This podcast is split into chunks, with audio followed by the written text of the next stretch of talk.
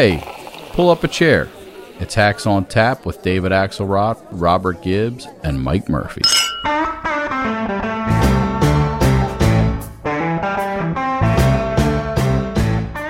The only crime that I have committed is to fearlessly defend our nation from those who seek to destroy it. Because this campaign has always been about building a better, stronger, safer Chicago for all the people of Chicago.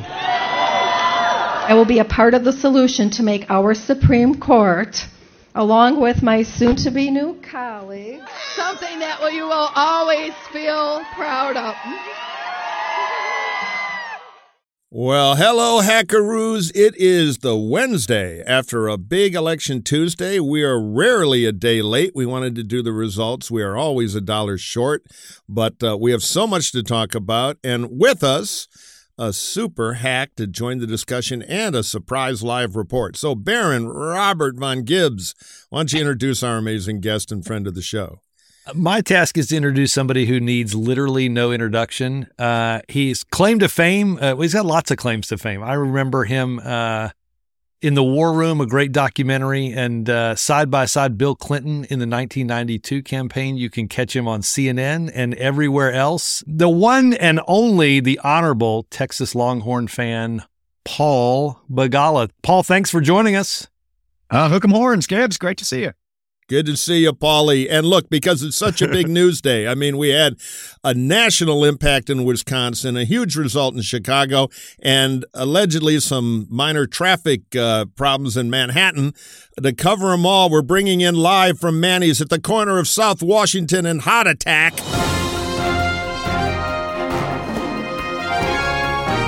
The one and only legendary correspondent, Mr. Chicago himself, David Axelrod, joining us for the top of the show on the scene. Yes, and there, you can still feel the tremors here in the city of Chicago from uh, last night's election. Brandon Johnson, a uh, a now to be nationally known progressive leader, uh, 47 year old county commissioner, is now the new mayor elect of Chicago. This was a guy fellas who began at 2% in the polls last fall. 2%. And uh, so, had, by the margin of error, we can't prove he was even in the race. yeah, exactly. Exactly. Well, there are some people who are in the race who you can't prove were in the race, but yeah, no doubt. But he, uh, but but he uh, he edged Lori Lightfoot, the incumbent, out of a runoff uh, with Paul Vallas, the former school superintendent, who very much pitched his campaign around the issue of policing and crime. Uh, and uh, what we had yesterday was a very close election in Chicago, the contours of which are familiar to me. Uh, you know, white ethnic voters heavily supporting Vallas, uh, black voters heavily uh, supporting uh, Johnson, and then the tiebreaker were lakefront voters, particularly northern lakefront voters uh, who are progressive, younger, uh, uh, went heavily, heavily for Brandon Johnson. He created a lot of excitement uh, there, and uh, and he he got just enough of the Hispanic vote that, in combination with this group of young progressives, put together a winning coalition, and it, it, really a historic win for him. He's now got a hell of a job in front of him. Mm. Paul Begala quickly, and then Gibbsy. Uh, you can you can explain it all to us. Is is there ever a, a respectable book of political history that begins? Well, the Democratic progressives decided the race in their favor, and then it turned out great for the Democratic Party. dot dot dot. Well, uh, th- th- first, first, thanks for having me back on, guys. Uh, this oh, is sure. uh, I, I, need to up my game here to be on with Gibbs, Murph, and Axe. So uh, your yeah, game is great. That's why you're here so, uh, but I actually want to ask you, X. There's been sort of a national trend among Democrats, yeah, to opt for the tougher on crime option, right? Yes. Even in Minneapolis, after the murder of George Floyd, they yes. voted against defunding the police, especially yes. in the black wards. Yeah, uh, San Francisco, maybe the most liberal big city in America, booted out Chesa Boudin, their uh, DA, because they thought he was too soft on crime. New York City elects Eric, Eric Adams, Adams, right? Yeah, and a tough on crime message. What happened in Chicago and why is that different? Why did the guy who, at least from an outsider, was perceived as more liberal? If you poll in Chicago, public safety is issue number one, two, and three, and there is right. no number four. Yeah. I mean, it is a big concern of people, and the big attack on him from uh, Vallas was that he was he he he was in fact on tape saying yes, pol- uh, defunding police is a political goal. Now, what he meant by that was he wanted to uh, he wanted to shift funding to to violence prevention programs and mental health and so on. Uh, he backed away from that in the campaign and said, "I'm not going to take a penny away from uh, police." What he didn't say he would do is what Vallas said he would do, which was add 1,800 police. Now, mm-hmm. I have to say that even with uh, recent reductions in police force in police manpower in Chicago, Chicago has more police per capita than any any of the major big cities, including New York, uh, and yet has less good results. So it's not just a matter of policing, but you do need police, and Chicagoans want police. And one of the challenges for Johnson is that the very very right wing police union president said before the election that there'd be blood in the streets if Johnson won because a thousand police would retire on the spot. Uh, and, you know, one of the problems Lori Lightfoot had was she never, ever kind of won the hearts and minds of the rank and file police officers. And there was a sense that they were kind of laying back uh, in the last few years. Johnson's going to need to address that. Uh, you know, he may want to, he, you know, he wants to raise taxes and put eight hundred million eight dollars into uh, you know uh, human services and housing and economic development and underserved communities and so on. All that is fine, but you do need to get policing right. And so, uh, I, one thing I'm going to be watching is how does he approach that, and how does he persuade a, a very skeptical police force that he actually has their back and that he is uh, that he is at one with them in this mission of trying to deal with crime in Chicago. So, Ax, I know this started um, before this campaign uh, has had ended, but the, there's a new police commissioner that has to be hired in Chicago. Yes, uh, and I wonder, um, you know, again, that process began. I, I, wonder to what degree Johnson takes that over. Uh, he certainly is going to bear the the either the the positives or the negatives of the impact or and the outcome of that hire. I mean, is that really is that really the most important and biggest thing on his 100%. plate right in front of him? And look, if he doesn't get this right, he's going to be a one-term mayor. I mean, I don't think there's any question about that. And who he picks as superintendent is going to send a really strong signal uh, to the rank and file uh, officers there. Does he do Nixon to China on that and pick somebody, you know, pick Paul Vallas, pick somebody who is more positioned to his right? That would be, I think, advisable. I mean, look, nobody, including Vallas, you know, who was suspect because he was very close to the police union, uh, nobody wants to walk away from the consent decree that they signed after Laquan McDonald was murdered in 2014, 16 shots in the back by the Chicago police. Nobody wants to go back there.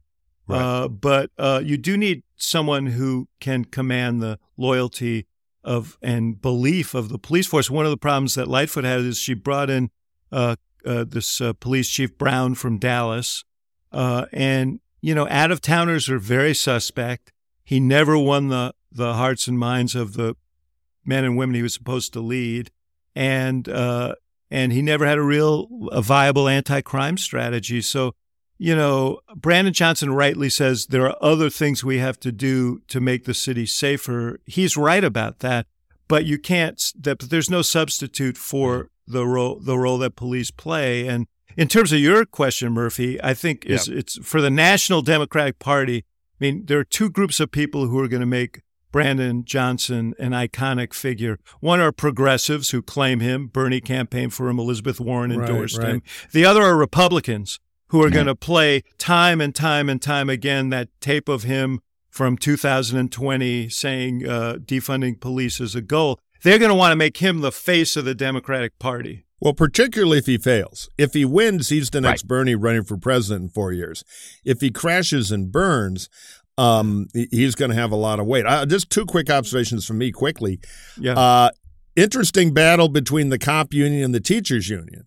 Johnson's an employee of the teachers union. Now they're eliminating the middleman. Paid organizer for the teachers union Yeah. for the last, I think, 10 or 15 years. So, you know, eliminate the middleman, just direct them. Yeah, we had a little of that here where an SEIU uh, organizer was elected to city council. You know, why mess around with intermediaries? Second, the bigger point nationally, and I totally agree um, uh, that that could happen, probably will, is what an anti New York this was. In New York, you had two Right. kind of right of center. You had Garcia, Kathryn Garcia, and you had the ultimate w- winner, Eric Adams. In this thing, I think all of us analyzing it, it was close, about a point and a half. Vallas did pretty well, but when you looked at all the candidates didn't make the write-off, there, there was only one Vallas, which was both a strength for him in the runoff, uh, excuse me, in the first election, and a problem later. I think he had a ceiling, and he had that whiff of white Republican too, which is not good in that race. He he back in 2010 did an uh, videotape. By the way, is a big problem for politicians. But he did an interview back in 2010 uh, where he was thinking, of, or 2009, he was thinking of running for county board president in Chicago. And to do that, there was no lane. There was an incumbent Democrat uh, who was eminently beatable. He was going to run as a Republican, so he went on this uh, kind of cable access. Do you remember Jeff Berkowitz at all? Uh, he's just like a goofy right wing. I mean, when we say literally somebody taping in their garage, Jeff is literally taping in his garage.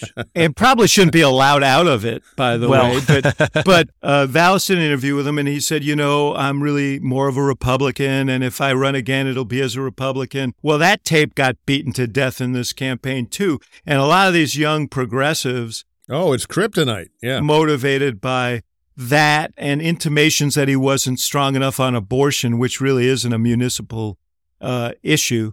Uh, so uh, Yeah. there's no doubt that was at play. But at the end of the day, you know, there is a tribal nature to Chicago politics that has always been the case.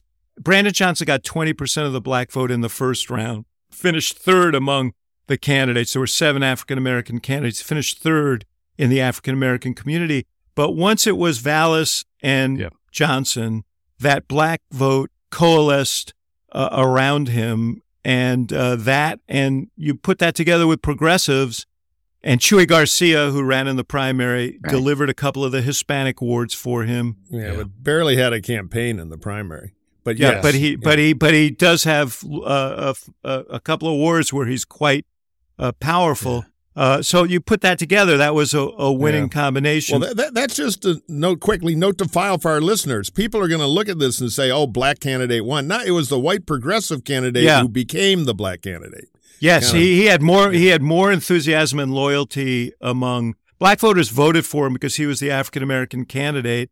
Those white progressives were really turned on by his uh, by his message, and uh, Yeah. you know we'll see. I mean, I, I listen. I'm a Chicagoan, and so as a Chicagoan, I want him to do well. I want him to succeed. I want the city uh, to do well. He's going to have to fend off a lot of doubts. Business community was strongly opposed to him. Many there were many who suggested that some, some major businesses might relocate and so on because he's talking taxes and you know he's got to now Yeah. he's not the, the the the as I think I said earlier the the biggest thing he's ever run is a classroom and now he's running the third largest city in Right. America And he's not the thoughtful moderate. Now, maybe like Jerry Brown, he'll go through the change in attitude when you actually have to run a city. But you can be a thoughtful progressive uh, Mike that is possible oh, you're rocking my world, David. I Uh, don't know. I don't know. I'm getting hives. and I, I am hopeful that he will be Just the one thing I'm struck by, Axe, is your intro of him winning, that he is now sort of front and center of, of the national Democratic scene, Mhm. is not unlike you would have described Lori Lightfoot four years ago. And now Yeah. somebody who didn't even make the runoff. And, you know, I think by all accounts had an extraordinarily tough four years for a lot of different reasons, some of which we've talked about. Here's the thing Lori Lightfoot really wasn't a progressive. Progressives liked the idea of Lori Lightfoot, but that's not, she wasn't an ideologue. She didn't have a philosophical bent. You're talking about a guy whose major career uh, assignment was as an organizer for the Chicago Teachers Union, the most left Yep. union in the city of Chicago. he believes so. He said stuff in the campaign like, uh, "This is a battle between black labor and and and white wealth," uh, and you know, my reaction to that was, "That's better for the dorm room than a campaign for mayor." Yeah, you know, yeah, uh, but I, I, there's something about the guy that says to me. He has real growth potential. He, he's a sunny candidate. He is a Yeah, he is. charismatic Mhm. guy. You Google He him, is. folks. See him in action. It matters. It matters. So I'm really hopeful that he will uh, grow in this job. I think he wants to do a good job. I don't think he's going to walk away from his progressive uh, commitments, and I think some of them are important for the city. Right. But uh, but uh, you know, uh, it is going to be a big task to make the leap.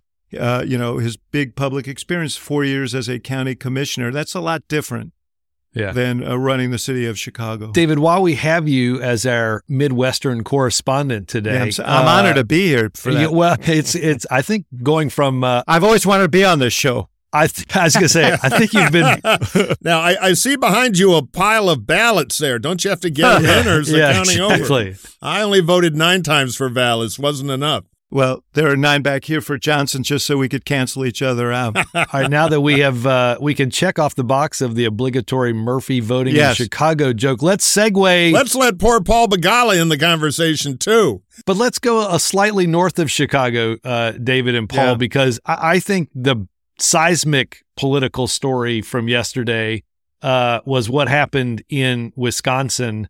Uh, in a race that, quite frankly, nobody is going to describe as close. Nobody is going to describe as a narrow victory. Yeah, 11 points at least. Smackdown. in a very very purple state you know paul what what is what does it say and and and what does it mean i know everybody was looking at this as sort of this is the sort of telltale sign of what 2024 might look like what do you take from it Yeah, I, I think it's huge, uh, Robert. I, it's you look at Wisconsin. Joe Biden won by twenty thousand votes. Janet Protasiewicz won by one hundred fifty-three thousand. In an off year, in an April election, that's colossal. That's we need to talk about the money which they spent as much money. $49 million. Yeah. By the way, I, I'm old enough to remember when the Clinton Gore campaign, from the convention to the election day, spent fifty-two million Yeah. Yeah. to win thirty-three states, not just Big one turnout, Supreme Court seat. You know, this was huge. the money was the money was ridiculous. It was absurd, but it was not outcome determinative. Honestly, I think both sides had plenty of money. I think what drove this, well, Ben Wickler, the party chair, has said this was the rage, the pent up rage of a, a state that the last two or three elections has voted Democratic about 53%.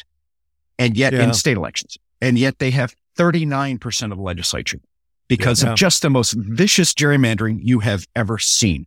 And you add to that then abortion. Yeah, which was huge.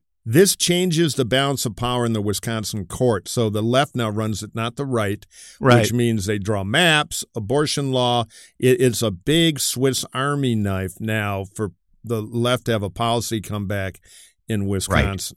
first time in 15 years Big, big, big. In fact, I, I didn't tell the whole story when I said Biden won the state by 20,000 votes. He really won by one because there was a pro Trump lawsuit to overturn the election results in Wisconsin that Biden won by a four to three vote on the Supreme Court. Yeah, right. If you flip that one seat to the right, then the next time you're looking at a potential of overturning the votes of millions of Wisconsinites. So it is colossal. It is huge. And in fact, I saw a quote from Ali Alexander, one of the Stop the Steal guys, ultra uh, conservative, uh, very, very pro Trump, was caught up in a lot of that uh, uh, uh, election denial. He said last night, I don't see a path to 270 in 2024 now that we've lost Wisconsin Supreme Court. Now, I think he's overstating it. I don't, but it's, it's really, really big. And beyond that, it was a barometer of where the state is. You know, these state Supreme Court races traditionally are pretty close. I think the Republicans won the last one by 5,000 votes. Uh, and she won by over 100,000. Uh, 153 was my count. Uh, Yeah, yeah, yeah. Plus, she got everybody in America to learn how to say Protasiewicz, which, Except me, I'm still struggling. Those of us with ethnic names appreciate that. yes, exactly. Bagala, bagel, boogala. Judge Janet, she ought to do a Mayor Pete thing and just make it easy. I think it was important for all the reasons you said and for gauging where the state is. And uh, yeah, I'd be really concerned if I were Republicans about that race in Wisconsin. Quickly, one one footnote though. I, I you guys have been high fiving and giggling all morning about this, and I don't blame you. It's a huge win for the D's, well earned. But I would, if I were a pub, I wouldn't take too much comfort in this. But if I were D, I would stay alert. We ran the biggest dog candidate we You could did. find in Wisconsin. There Yes. was a primary or a first round, and all the grown up because I, I used to work for Tommy Thompson back there, did governor's race, know the state. All the grown ups were for the other one. They knew this guy was a MAGA loser. Now he won the primary. That's a big tell, but in a bit of an upset.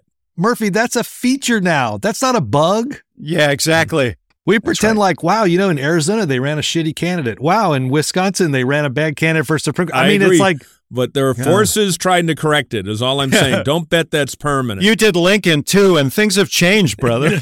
yeah, but, yeah. but but let me ask you let me ask you so this is a great segue i know ax you've got to run here but but walk me through murphy in 2024 republicans are marching with with dual banners right one is the weaker candidates and the other is abortion bans and somebody right. walk me through how we get to f- how republicans not we god knows how republicans get to 50 plus 1 per uh, 50.1% or 50 plus 1 and 270 electoral votes. That's a those that dual banner is a dead bang loser twice. right, and they know it, which is why we're having this internal struggle. Now, can we Right. get the primary voters there or not? But don't think people don't get it in the leadership and even middle echelons of the party. That's one reason Trump, though he's having an electric shock thanks to a left wing DA in Manhattan, we'll get to that. You know, a comeback like Frankenstein's monster. Ron DeSantis is about to sign a 6-week abortion ban yeah, in yeah, I know, I know, I know. Your next best hope. I know, but right? Gibbsy, for a year you've been projecting the status quo as the future, and I'm saying don't don't be sure.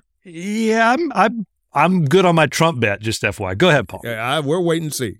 Some issues are losers in the instant and age well. Obamacare, which I want to publicly again thank Gibbs and Axe for that. Uh, but we lost the 2010 midterms terribly because of the Mhm. healthcare issue. But it has aged so well that even a Republican House, Republican Senate, Republican President could not repeal it. It's aged very well. I would encourage any Democrat to run on Obamacare today. It's aged well. The day the Dobbs decision came down, my old Texas pal, Cecile Richards, former head of Planned Parenthood, said to me, this issue will not age well. Yeah. Because every single day, someone is Mhm. faced with that choice. Every single day. What if you're, what if you're in my beloved Texas or Carville's beloved Louisiana? And what if you're healthy and you're celebrating a pregnancy, but God forbid something goes wrong? In other words, every single day we're going to hear more stories like the little 10 year old girl in, in, in Indiana, in Ohio, who was Ohio. raped hmm uh, and had to move to India. So this won't age well because it will continue to operate to the great uh, uh, detriment of women all across America. Wisconsin reflected that. Yeah. Exactly. And this Big will time. not age well. Murphy, you're un, you're, you you're unusually quiet. Well, no, I'm trying to let everybody get a word in here. Look, uh, you, you guys Uh. again. It, it's like shocker. The Republican Party keeps losing elections with horrible candidates. Who do you think is more hip to that than anybody else? The smart guys who used to run the Republican Party and would like to run it again. And th- that's why Gibbs's dream candidate, or as I like to call him, the one guy Biden can probably beat, is I don't think going to be our nominee. Roe Yeah. doesn't think so either. None of us, because we think we can feel the primary moving. We will see. All right, hold that thought. We're going to take a short break and now a word from our sponsors. Murphy, some people aren't as lucky as us, right? Just in one show, we hired a chief science correspondent and a chief legal scholar to be on Hacks on Tap. Yeah, Professor Paul Begala, the Irwin Corey now of knowing everything about everything. But if you're a business owner and you need to hire somebody, you'll love Indeed. With Indeed Instant Match, you can instantly receive a list of quality candidates whose resumes on Indeed match your job description. Hiring? You need Indeed. Yeah, whatever you do, time is precious, particularly for people who are trying to hire somebody. You don't want to spend hours on multiple job sites looking for candidates with the right skills when you can do it all with Indeed. You can find top talent with Indeed's suite of powerful hiring tools like Indeed Instant Match assessments and virtual interviews. Indeed's U.S. data shows over 80% of Indeed employers Find quality candidates whose resumes on Indeed matches their job descriptions the moment they sponsor a job. That's that smart computer science working for you to save you time and get you the candidate you need. Indeed is the hiring platform where you can attract, interview, and hire all in one place. Candidates that you invite to apply through Instant Match are three times more likely to apply to your job than candidates who only see it in search, according to US Indeed data. And believe me, it works. How do I know? Because over 3 million businesses worldwide are using Indeed to hire great talent fast. I don't know about you, Robert, but I'm constantly hiring and firing yes men. I need somebody to follow me around and say, You're right, you're right, Murphy. God, you're right again. Well, that's where Indeed comes in. I can solve the problem quickly with the instant match, and I get the kind of candidates I want. It's cost effective, it's fast, and it's uh, it's a fantastic way to solve any hiring problem. So visit Indeed.com slash hacks to start hiring right now. With Instant Match, as soon as you sponsor a post, you get a short list of quality candidates whose resumes on Indeed match your job description, Murphy, and you can invite them to apply right away. Indeed knows when you're growing your own business, you have to make every dollar count. That's why with Indeed, you only pay for quality applications that match your must have job requirements. Indeed knows hiring needs to be cost effective when you're running your own business. Visit Indeed.com slash hacks to start hiring right now. Go to Indeed.com slash hacks. That's Indeed.com slash hacks. Terms and conditions apply. Cost per application pricing not available for everyone. Need to hire? You need Indeed. Indeed.com slash hacks. Indeed.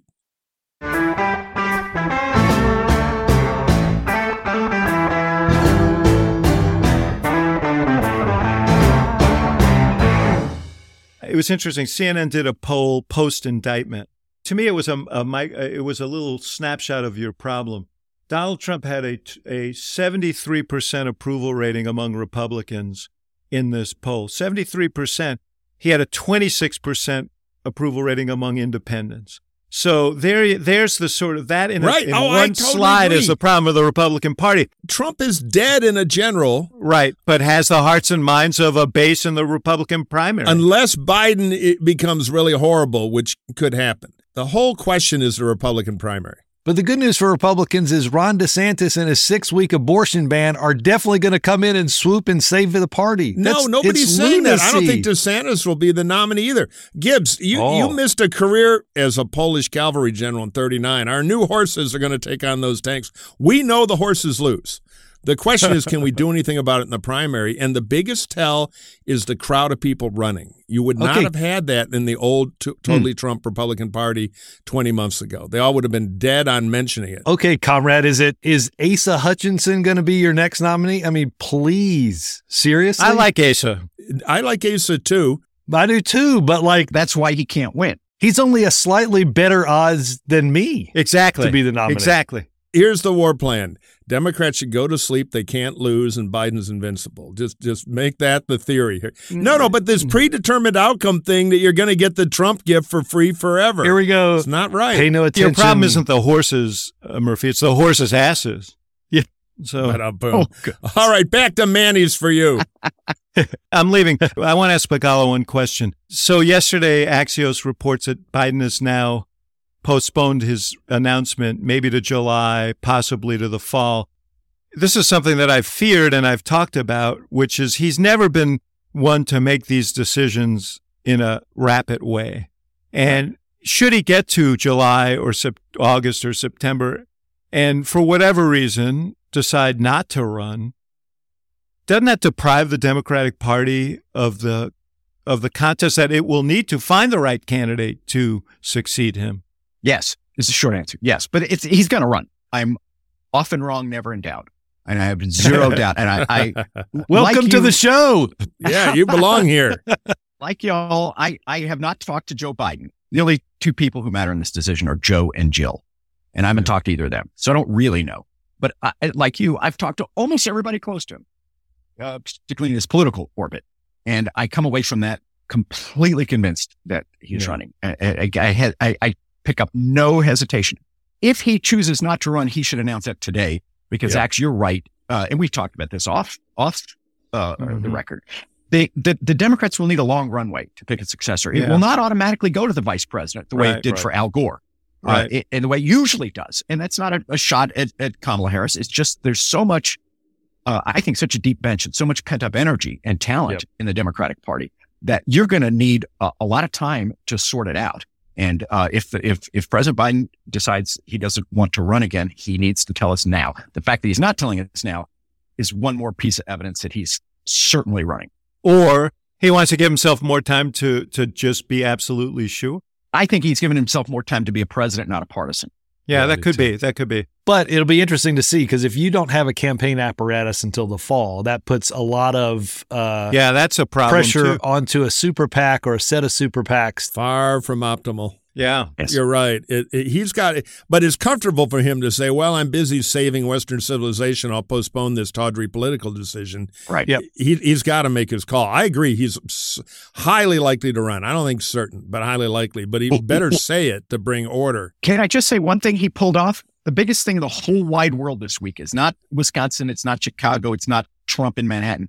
It's Finland joining NATO. Yeah. I agree with that. and that's Yeah, thanks yeah, yeah. to Vladimir Putin mostly, but also to Joe Biden.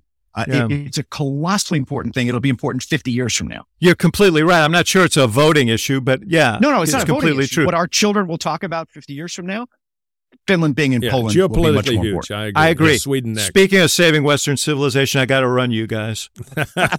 you got 20 ballots to get to the fifth ward to try to get it to a two point victory, not a point and a half. I will see you. Uh, I, will, I will see you uh, next week. Uh, All right, Begala, always great to see you, brother. Ax, I love you. You're the best. All right, there he is. There he is, our Manny's Deli correspondent, live from Chicago, or maybe somewhere else. It's radio. You folks will never know. He's the king of the segue, and this idea that he's going to save Western civilization, brilliant. I have to say, give plus one for Ax He's for going that. to eat a Reuben sandwich. That's what he's going to Yeah, no, no. Yeah, I was going to say. Yeah, exactly. Like- Um, uh, I'm, we're going to start a movement to make him police commissioner there, get him a real job, and then then then it'll be fun. Let's take a short break and hear from our sponsors. Manscaped is here with a deal you can't pass over. Get it? This Easter season. They've got the tools to give you the beautifully decorated eggs of your dreams. Just because it's Easter doesn't mean it's okay to hide those bad boys behind all that tall grass. So make sure your downstairs lawn is mowed. Get yourself feeling as sweet as candy by going to manscaped.com and getting 20% off plus free shipping with the code HACKS. It's time to put all your eggs into the perfect basket with the Performance Package 4.0 by Manscaped. You'll find Lawnmower 4.0 trimmer, Weed Whacker 2.0 ear and nose hair trimmer. I've ordered a couple for Murphy and Axelrod. Crop Preserver Ball Deodorant, Crop Reviver Toner, Performance Boxer Briefs, and a handy travel bag to hold all your goodies. The Lawnmower 4.0 trimmer is an elite electric trimmer. It has their proprietary advanced skin safe technology that is designed to trim hair on loose skin. The Lawnmower 4.0 is also waterproof and equipped with an LED light so you can keep eyes on those eggs even in the dark. The Easter Bunny dropped off an extra special gift with Performance Package by adding the upgraded Weed Whacker 2.0 nose and ear hair trimmer, which helps reduce nicks, snags, and tugs in those delicate nose and ear holes. April is Easter, but it's also Testicular Cancer Awareness Month. Manscaped has partnered with the Testicular Cancer Society to bring awareness to testicular cancer, men's health, and early cancer detection. Manscaped is committed to raising awareness for the most common form of cancer in men ages 15 to 35 and giving support for fighters, survivors, and families impacted by testicular cancer. So, how do you get all this? How do you save 20% off and get free shipping? Well, you go to manscaped.com, you use the code HACKS. That's 20% off and free shipping with the code HACKS at manscaped.com. Hop into the best deal of the year with Manscaped.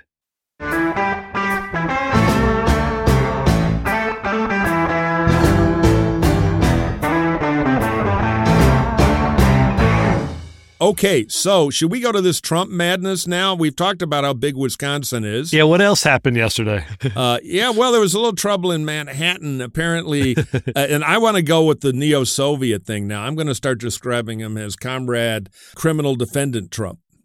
Uh, so, criminal defendant Trump uh, had his 28 minutes in court or whatever it is. I, I, my view, and you've heard it a thousand times, is this is the weakest case politically. Uh, and so in the short term, it's very tribal and it's given him a bump in the R's, but not a meaningful bump because it's way early. Uh, the question is, will this have any pejorative effect on the next stuff coming, which is so much bigger?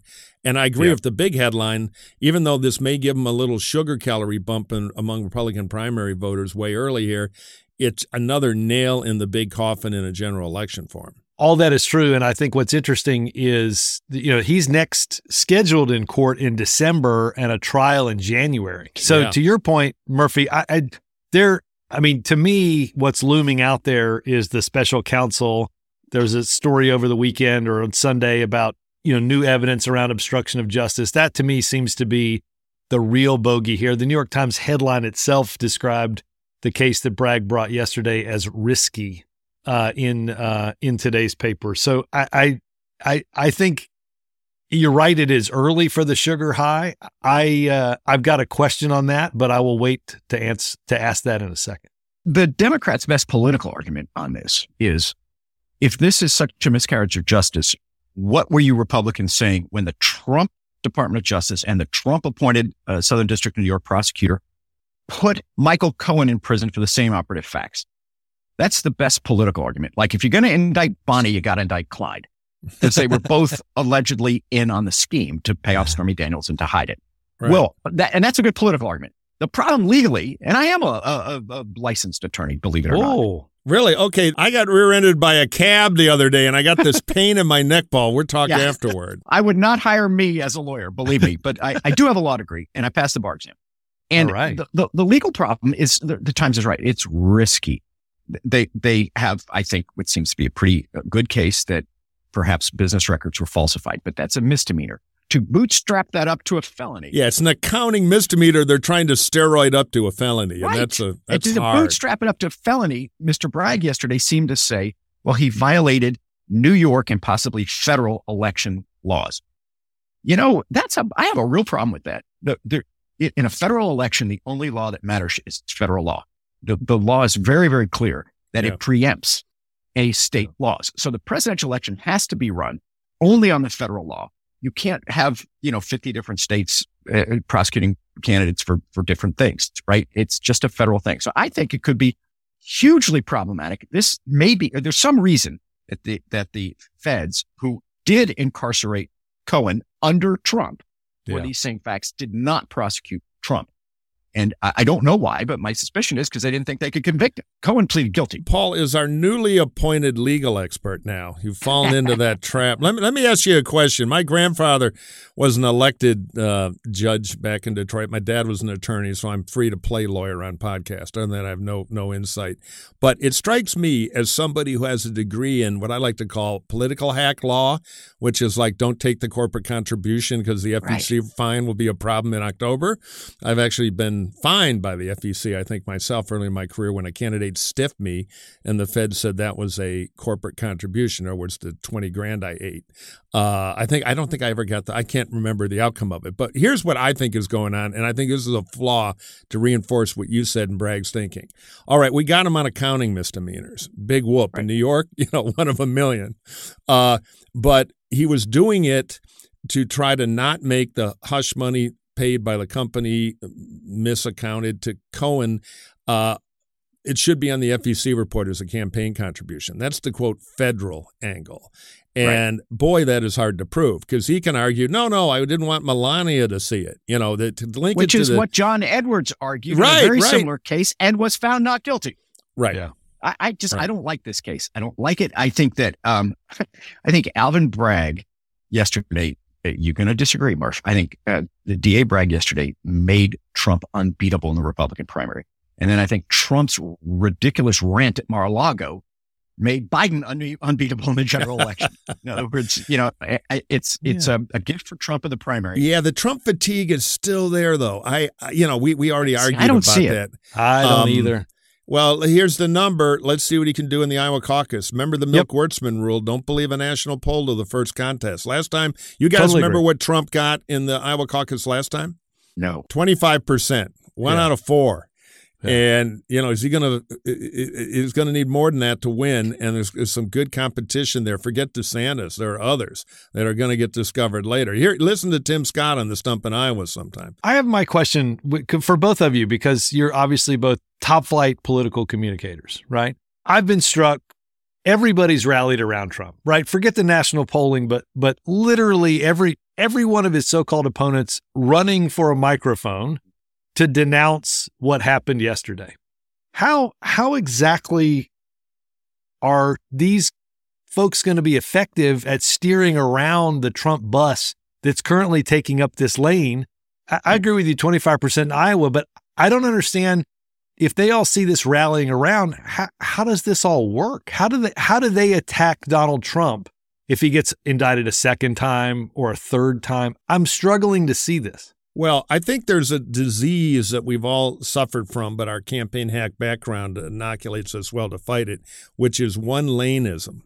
whatever the big debate in the CNN, the only the only news is will the Bragg amendment be? You know, out out in voter land, they, it's pretty simple to them. This thing, which is when Clinton had a sex scandal with all his hookers and interns and everything, nobody indicted him. But now we got the liberal guy. I mean, what would the New York Times have said if the Salt Lake City DA had put a criminal charge on Clinton? It, it, it it's a blur to them. So what you do is you create other lanes, and you hope that the next indictments, which are bigger, with tapes of "Hey, Secretary of State, Republican, fix the election for me," increases the exhaustion.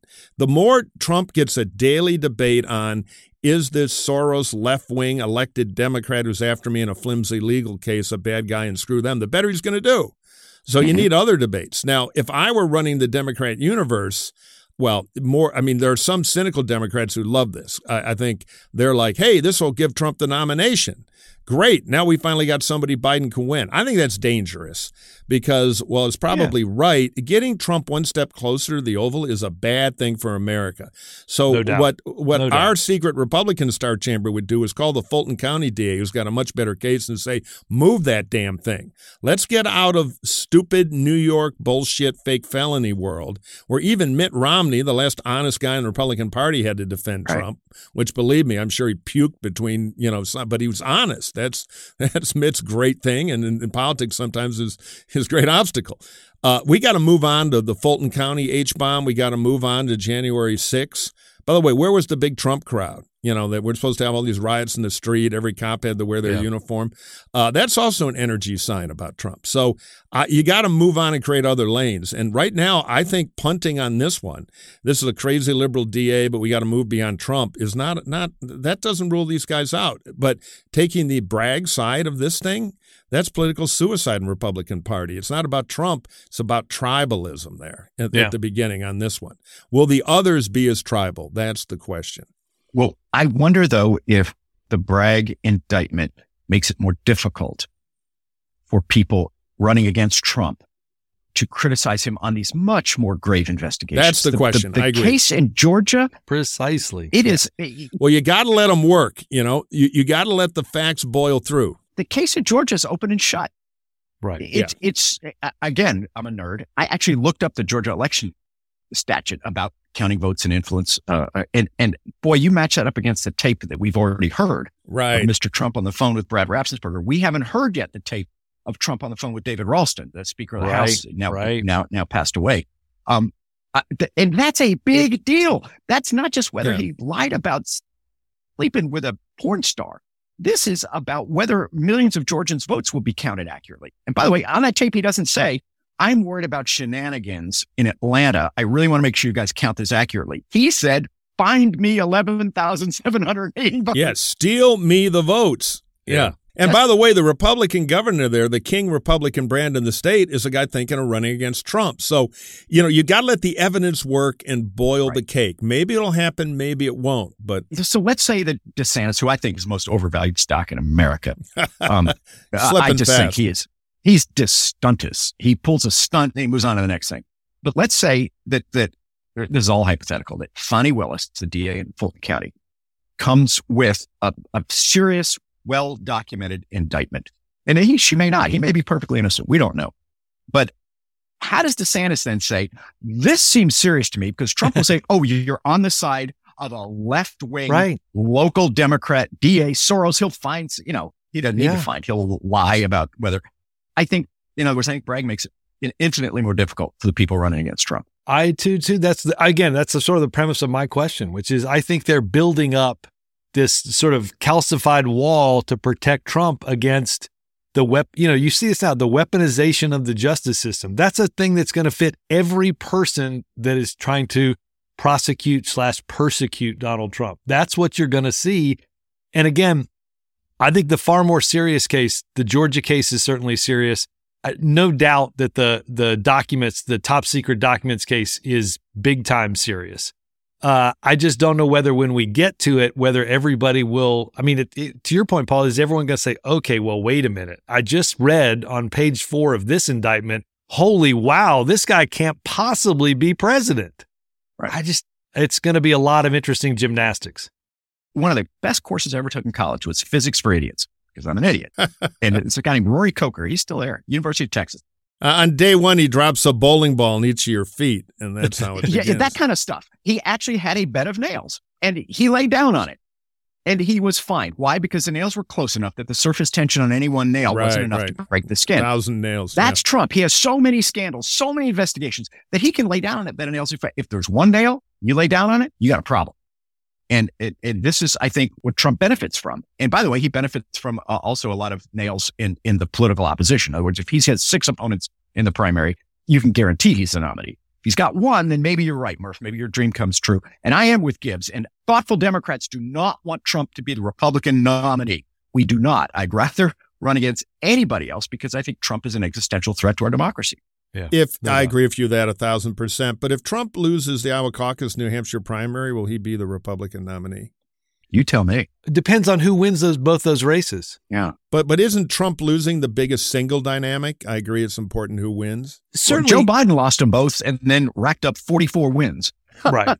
so I, I, just don't know your party well enough though, Mike. That's that's true, but he had that African American base later in the, the process right. is right. different. He, he had the real heart of the party with him. That I think is based on, you know, my point is the personality of who that is. Because President Mike Huckabee and President Rick Santorum uh, would suggest that winning the Iowa caucus on the Republican side might not be now. Again, oh, I agree with that. But if he loses both, if he loses question. both, yeah, if he loses both, then again, particularly if he loses both to the same person, then then the stink of loss. Yeah, yeah, What makes any of us think that if he loses, he will acknowledge the loss? Won't he just no, say no, the Iowa Republican corrupt, Party but... stole it and the New Hampshire Republican Party? Everybody. Yeah. He did that last time in Iowa. Right. The, the yeah. reason he's dropped so far before he got the Frankenstein wake up electric shock, thanks to D.A. Bragg, was the exhaustion people have with that in the Republican primary and losing.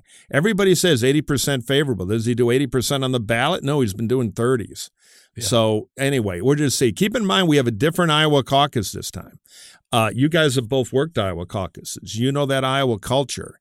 And I, any Iowa caucus nut should go back to the show we did of David Kochel all about it a couple episodes yeah. ago. But remember, you, you yeah, got a hundred thousand plus Democrats who are used to voting in a caucus, which is a big cultural part of Iowa. That's no longer here; it's been taken away. So some of them are going to show up in the Republican caucus, and I guarantee you, they're not Donald Trump voters. I mean, there will be some college Democrats. Hey, we're going to vote for Trump and change the world, and screw the Republicans. But fundamentally, it's going to be like New Hampshire where the independent vote is huge in affecting the primary. John McCain in 2000, when I was working for him, we didn't win Republicans when we won that primary enormously. We just killed with independents, which yeah. overcame our deficit with ours. So I, I think if Superman starts losing, the fatigue and the fact that he's now the biggest loser in the party, and even Republicans and focus groups will look around, make sure everybody's Republican, and say that yeah. is out there. So I think sugar calories, election next week, this has been a gift to Trump. This is the electric shock that woke up Frankenstein. But the big stuff is coming, and if the big evidence is powerful, which I think it will be. Much more than this thing. This was leading with a glass jaw. The the secret Democrat Star Chamber should have shut this stupid thing down. It's hurt. It's helped Trump. I agree. Short term. We'll see long term if people yeah. want to make that bet again in the primary. And the process, if he loses Iowa, a new Iowa, which is 15% Dem in addition to 40% Christian, um, and then he loses New Hampshire off that, where Trump's got fairly mediocre numbers before last week's little jolt ah, I'm, I'm just not going to bet my house on Trump being the nominee, even with this. And now, a word from our sponsors. Robert, you know, we both heard Axe go on and on and on about his cult like devotion to Helix sleep system. But I got to tell you, the Hypno has worked. I'm a Helix guy now because they have a new product and we're happy to have them as a sponsor so we can tell you, our beloved listeners, about the new product, which is the child size Helix. We have a, some bunk beds here. I've got a young daughter. I said, Hey, honey, I have some friends at Helix, and maybe a kid mattress can, how do we say, fall off the truck. And it did, and it got here in a box. We opened it. The dogs went crazy. They thought the blob had attacked us, but it's really cool the way the thing comes out. And my daughter loves it we have another Helix accolade here in the Hacks on Tap family. Helix Kid mattresses, what sets them apart, Murphy, is their two sided design for growing kids. Firmer for kids three through seven to give the spinal support they need to aid their growing bodies. Softer for kids 8 through 12 to offer a more comforting feel kids prefer as they grow up. Yeah, we're using the softer side for a nine year old here, and it's a hit. There you go. Their kid focused features include antimicrobial shield, hypoallergenic cover, they're water and stain resistant. They're tested and approved by kids, adult professionals, and parenting publications. Most importantly, they're designed with safety in mind, Murphy. No, they're great. They're a premium product. Uh, Helix is a premium mattress brand that provides tailored mattresses based on your unique sleep preference, as well as a dynamic mattress that fits your child's needs over the years. Again, you can three to seven, that's the harder side. Then you flip the thing. So, you know, you can get 10 years use out of this deal, and that appeals to a cheapskate like me. So once you've matched with your perfect mattress using the Helix Sleep Quiz, which you do online, and it's very quick, but very effective, your personalized mattress, the one you need, is shipped straight to your door free of charge. And again, that's what happens, a kind of a box shows up. It's long and rectangular, and you open it up, and you don't even have to pull the thing out. It's got a mind of its own. So it's a miracle of modern mattress technology. Captured the heart of David Axelrod, and now it's got the Murphy family too. And what's great, Murphy, is Helix knows there's no better way to test out a new mattress than by sleeping on it in your own home. That's why they offer a 100 night trial and a 10 to 15 year warranty for you and your child to try out the new Helix mattresses. Incredible deal for you, our listeners, because Helix is offering 20% off all mattress orders, including the Helix Kids mattress, and two free pillows for our listeners. You don't have to worry about these pillows whispering to you in the middle of the night crackpot political theories. They're just a sleeping pillow. So right now, go to helixsleep.com slash hacks. This is the best offer we've had yet, and I'll tell you, it won't last long. With Helix, better sleep starts now.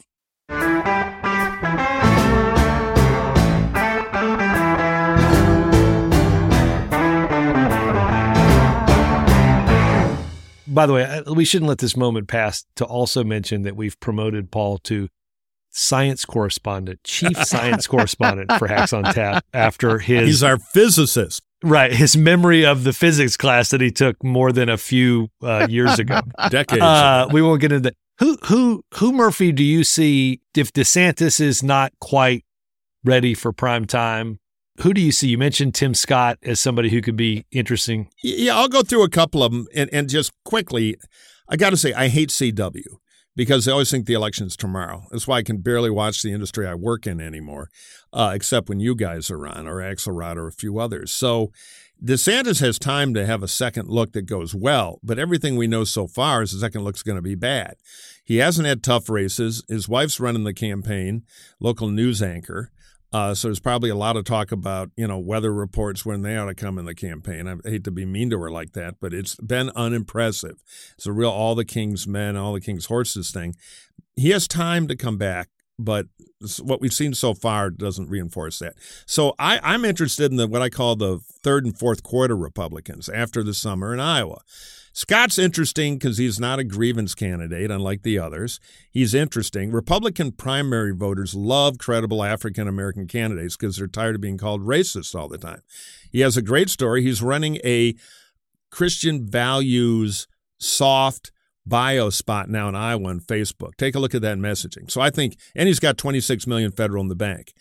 On the other hand, we know Trump is the king of cheesy attacks. And he's, you know, he never says, oh, I've been hearing from people. I've been, you know, they're talking about DeSantis. And people the, are saying. the teenagers and the wild parties. So people Oh, are saying, God. Tim Scott, where's the wife? That's what people are saying. That's what people are saying. Not married, bachelor. That, you know, I mean, it's all going to come. These guys better be ready to fight.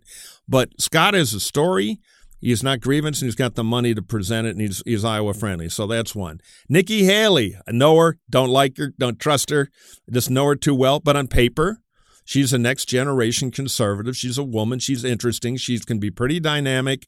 I don't know if she'll make it through the desert. I think she announced too early, but I'd keep an eye on her. Brian Kemp, governor, not part of the Washington mob, also generational. You run one against Jurassic Joe Biden, who you have to carbon date. Well, you got a young governor pre- who's very adroit in the Republican primary, kicked Trump's ass through surrogates when Trump tried to take him out, uh, and is also a New South governor. I think he's interesting. You got Glenn Youngkin, who has a big clock on his wall because when you're governor of Virginia, the clock's going backwards. You get one year and you're out. Well, he's a very rich guy with nothing to do. His first name is governor, and he's ambitious. So I think the old fleece vest may be heading to Cedar Rapids. He's sort of interesting. I don't, even though he's a friend of mine, Chris Sununu in New Hampshire, he's got two big problems. One, there's no other state really for, he's kind of moderate. I like it, but, but I don't see where he goes. And New Hampshire is not going to want somebody to devalue the New Hampshire primary, particularly after the Democrats have torpedoed it. So, you know, I don't, I don't really take him seriously. Hogan's not running. There might be somebody else popping in, but there are a lot of, remember what Republican primary voters will say is Biden's old and he's just as corrupt as Trump. You know, they, they want the moral equivalence. It's bullshit, but they will say it. So a young, flashy, generational conservative who's not Donald Trump and shows some magic after Labor Day in the caucus in the New Hampshire primary. I don't know if it's a done deal, but boy, there's a lot of rocket fuel if somebody can catch on. Yeah. Uh, so we're seeing. One good thing to underscore here we have a very, very, very long way to go. I, I A couldn't agree more. Very long way to go. And to your point, the ups and downs, there's far too much public polling. It's often worth what the what people are paying for it. It's a noise meter for what's on cable TV. It frames, as you said, the conventional wisdom, and we've got just many, many, many places to go. I, I will say this: we, you know, you look at Barack Obama heading into the Iowa caucus. We we were not leading in national Right. Oh, Hillary couldn't be stopped. She had the organization. She had the biggest political Yeah. name and blah blah blah. Hillary and Rudy is going to be 2008. Yeah. Right, right. Rudy, remember Pete Wilson, unstoppable. I say this as somebody who supported Hillary Gibbs in that race and love her. Yep. But Barack beat her. He attacked her, all fair and square. Okay. But if you want to beat Trump, you have to beat Trump. Yes. and I agree every with one of those people you Yes. mentioned, Mike, are impressive. I would much rather see them as Republican nominee as a citizen of the country. But none of them so far have had the spine to stand up to Trump and punch him in the nose. Right, and you can't beat him being a dime store Trump. That's the problem. Right. you've got to Totally. find a have to way to stand be. up and yeah. say- That's my argument with the lane. That's my argument. He is a loser. He- He is a corrupt. He's crazy. He's chaotic. I mean, they have to go after him. And again, I didn't think Obama did anything across the line, but he attacked Hillary. That's how you win this. Running for president is a prison movie. The first act, you go in to cell block R and you punch the Yeah, biggest guy Go in the cell shiv the biggest right guy you the can nose. find. Right. Yeah. Yes. Yeah. That's how Gibbs did it when he did his stretch. so is that Chris Christie? Well, Uh, I didn't Chris- mention I don't him. know. And voters don't really like Christie. I mean, he did the same act in, in, in New Hampshire and long story about that. But but yeah, yeah. Look, my view is you don't go directly at Trump, but you have to say the year of Trump is over. Some of the issues live on. I'll carry them. Right. But it, it is. Uh, I'm tired of losing. I'm tired Yeah. of the behavior. I'm tired of apologizing. Trump is over, and I think you do it that rather than Trump is wrong and evil. And I don't imagine that if Christie does that, in as he's talked about, you know, take take. I think he in the interview with Axios said something like take him out with one punch on the debate stage. I don't think that person ultimately becomes the nominee because we know in multi Right, multi but it could be candidate uh, primaries, Yeah. right? It's somebody else that's sort of watching takes that space up. And you do wonder if Christie isn't the guy who's just going on the Yeah. mission of, He could be Chief Blowhard just to Right. argue with Trump and give some. I, I agree with that. yeah, I'm going to go torpedo that guy and somebody else's. Maybe he's trying out for attorney general. Who well, knows? speaking of torpedoes, I think we ought to damn the torpedoes and go full speed ahead to the mailbag. That was brought to you by badtransitions.com. You too can learn how a division of Trump University. All right, if you have a question for the mailbag, you send it to us at our special Hacks on Tap email address, creatively entitled Hacks on Tap at gmail.com, Hacks on Tap at gmail.com, or send it by mail and include a $20 bill because this is almost radio. When we find the dollar in the record sleeve, we play the tune. Okay, seriously, send us your questions. We love answering them, and we have some today. First question for Baron Robert Von Gibbs from, now, wait a minute. This is, I don't know if we can't spell. I don't want to mispronounce our friend's name here. Steven, Steven, S T E V A N, has an interesting question for Gibbs. One way 2023 is like 2015 is that the indicted former president is getting free advertising from everyone. His campaign doesn't need to spend a dime because of the free airtime, particularly on cable news. What do you think media should do about this issue? Are they going to get fooled again, Robert? if some of yesterday's coverage and some of the coverage the day before it are any indication, uh, it is likely they are going to get fooled again. I mean, it's remarkable to watch literally the motorcade from Mar-a-Lago, the plane taking off, you know, every step that he made in Manhattan, back to the plane at LaGuardia, back to Florida. So i in many ways, it, it is emblematic of what we've seen.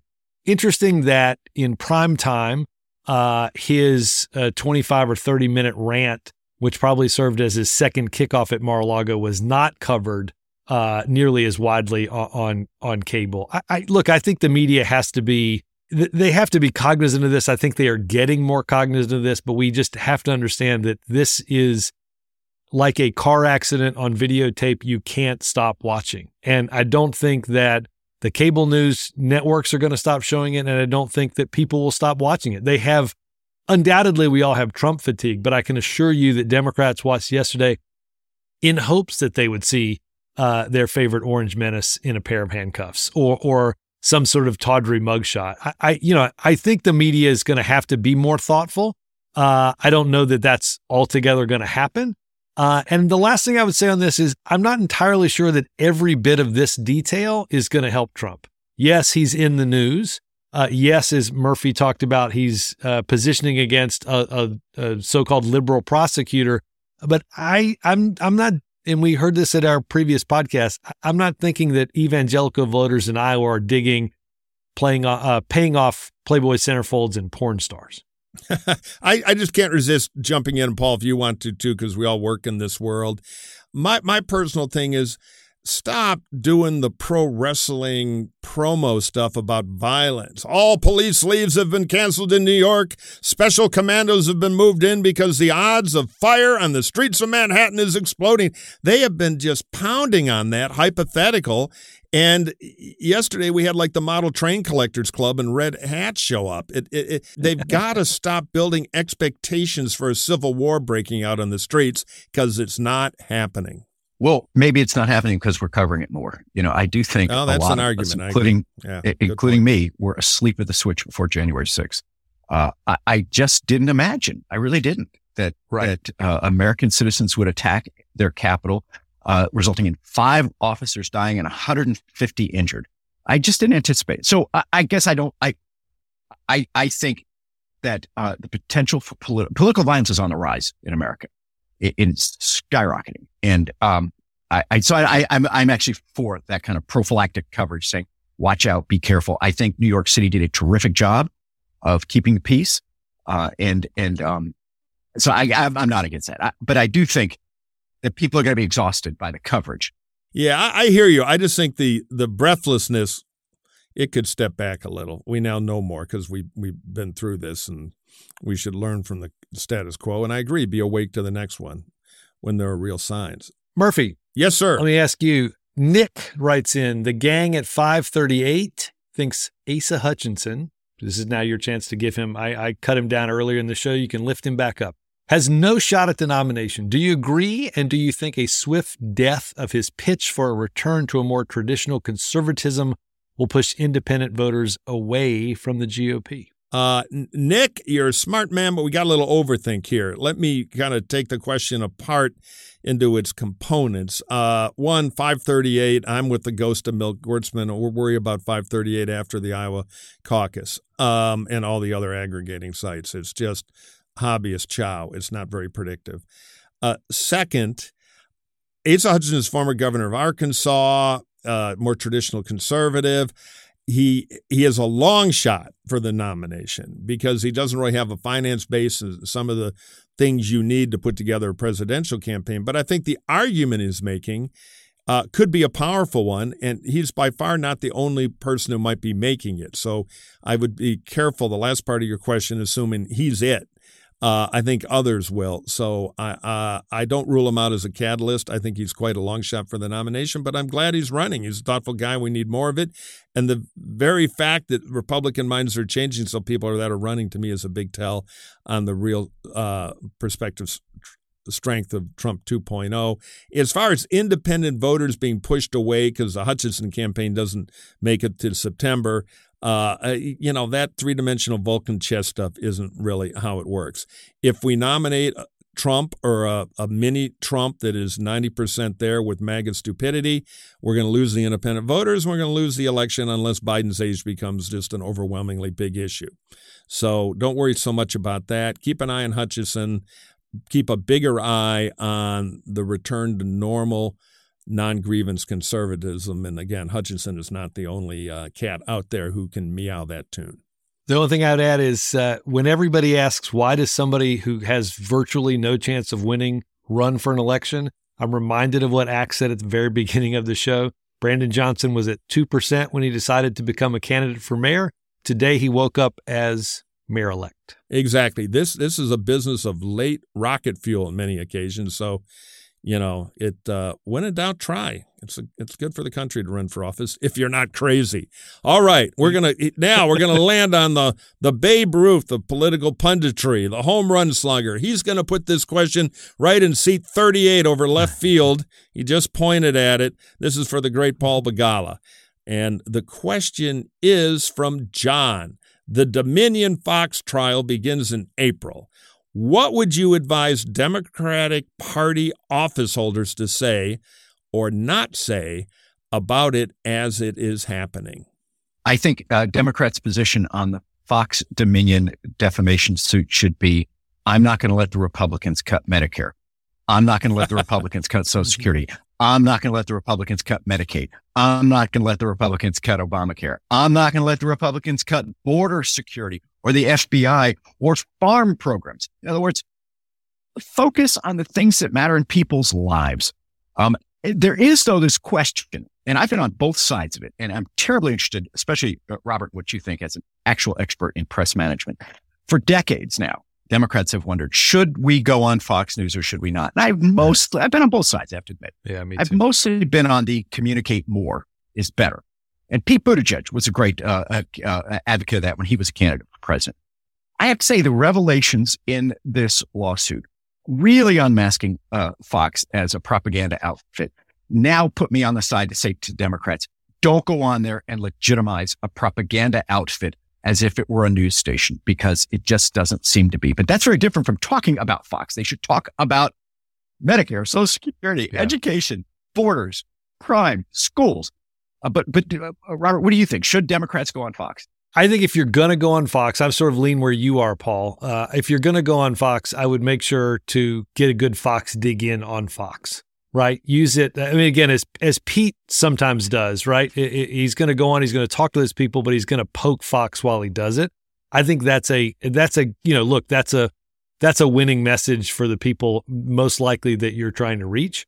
Uh, but I agree with you. I've gone back and forth on this. I've I've had some screaming matches with uh, lots of uh, uh, of folks there uh, around uh, listening to them say, "Oh, we can't control the prime time. You know, those guys do whatever Right. they want." All that kind of BS. Uh, you know, and I'm tired of it. It's it's. I mean, the revelations in this lawsuit are nothing short of stunning. Maybe not. I'm not saying they're surprising, but wow, the level they've gone to is is crazy. I say grab the mic and preach the gospel myself. Go on and fight. But that's my instinct. And I don't have to go on and fight because I'm an employee of NBC News. So I'm a contributor to CNN, so I have Right, a right. bias So here. we, I, we, Yes. we, I we- love CNN. we plow the farm Yes. that we're working on. Yeah. Yeah. Paul, special science correspondent, special legal analyst for Hacks on Tap. Thank you for taking some time Geopolitical out- advisor on Right. NATO's northern flank. Wow, I mean, he's our all around expert. he's our Swiss Army knife. Paul, thank you for coming on. Guys, you are the best. This is my favorite podcast. Thank you for having me on it. Oh, thank you, pal. We'll get you back soon. And uh, let's go out and bill X right out of Chicago. We just got picked up. I got a text. All right. Thanks, everybody. We'll be back soon.